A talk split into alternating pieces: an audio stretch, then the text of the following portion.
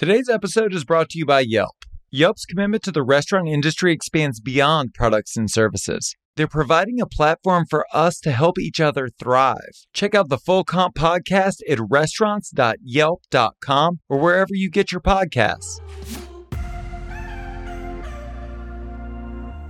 Welcome to Restaurant Marketing School. I'm Josh Kopel, a Michelin rated restaurateur. Together with famed digital marketer Eric Siu, we're unpacking the tools and tactics used by million dollar marketing agencies to help you grow your restaurant.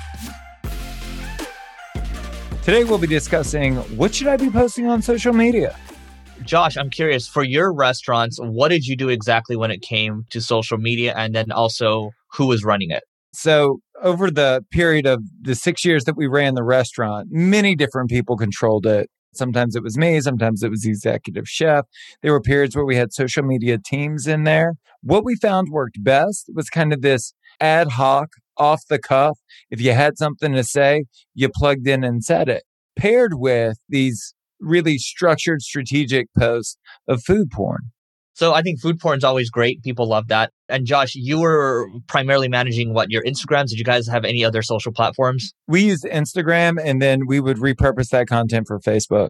So I can give you my feedback as a marketer, but I think uh, Josh is going to have actual experience in this spot. So my thinking is definitely food porn but also go behind the scenes too, right? So if I'm the owner, if I'm Josh, I'm going to be posting Instagram stories and I'm going to also be double posting those over to Facebook stories as well and any other place I can go to, right? So obviously the story format, it works for YouTube as well. Can I be posting to YouTube?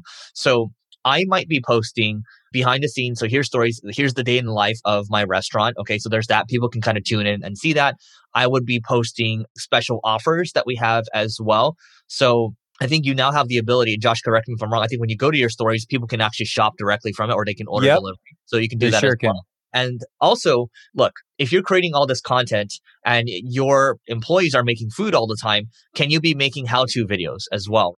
Are there videos that you can throw up on YouTube where the algorithm can catch it? Is there that type of stuff where you have an educational component to it? That one I think is a little more far fetched and out there, but you definitely can do it because when you think about discoverability, YouTube is, in my opinion, more superior than like an Instagram, for example. You can also be posting, you should be cross posting to Pinterest as well. What you're looking for when you're posting to social media is you are looking for reach. That is what you're looking for because if your posts are good, they're going to get engagement, which are likes, comments, shares, that type of stuff.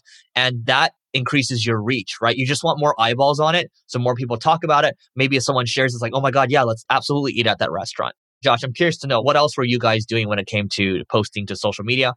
The thing that worked really well for us was the realization that it's two way communication. It's not one way communication. So it wasn't about us posting and then just letting that live out there. We responded to comments. We knew who followed us and who was actively interested in us based off the reactions they were giving us. And we went to their pages and to their profiles and we commented on their thing. We were fans of other restaurants. So we followed those restaurants and we reposted their stuff as well. We saw social media for what it is. It's a community and it's about more than two way communication.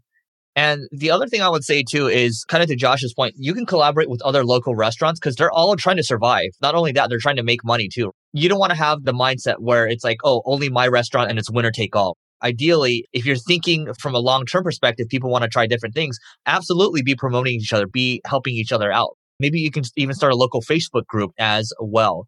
Don't let paralysis stop you from posting on social media? Everybody spends all of their time trying to answer this question. What should I be posting? What should I be posting?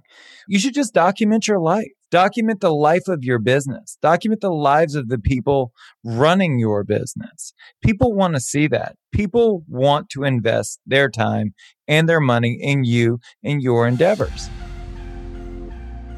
Thanks for listening. Be sure to rate, review, and subscribe to the show. Also, be sure to visit pineapplepost.news to subscribe to our weekly newsletter.